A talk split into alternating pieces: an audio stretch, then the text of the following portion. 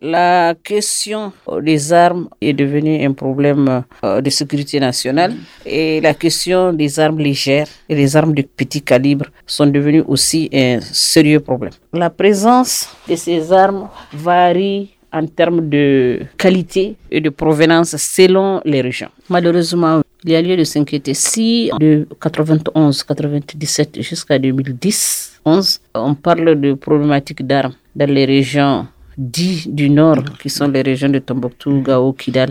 Et même là, les armes sont détenues par des groupes bien connus. Mais aujourd'hui, ce n'est pas le cas. L'arme est devenue un moyen de subsistance. L'homme est devenu le gibier de l'homme parce qu'il y a les armes. Au lieu d'aller au marché, ouvrir sa boutique, au lieu d'aller prendre ses animaux, les amener au Niger ou au Ghana pour chercher de l'argent, ou bien aller faire euh, l'ouvrier, les gens ont préféré le raccourci. Ça fait des dégâts, voilà.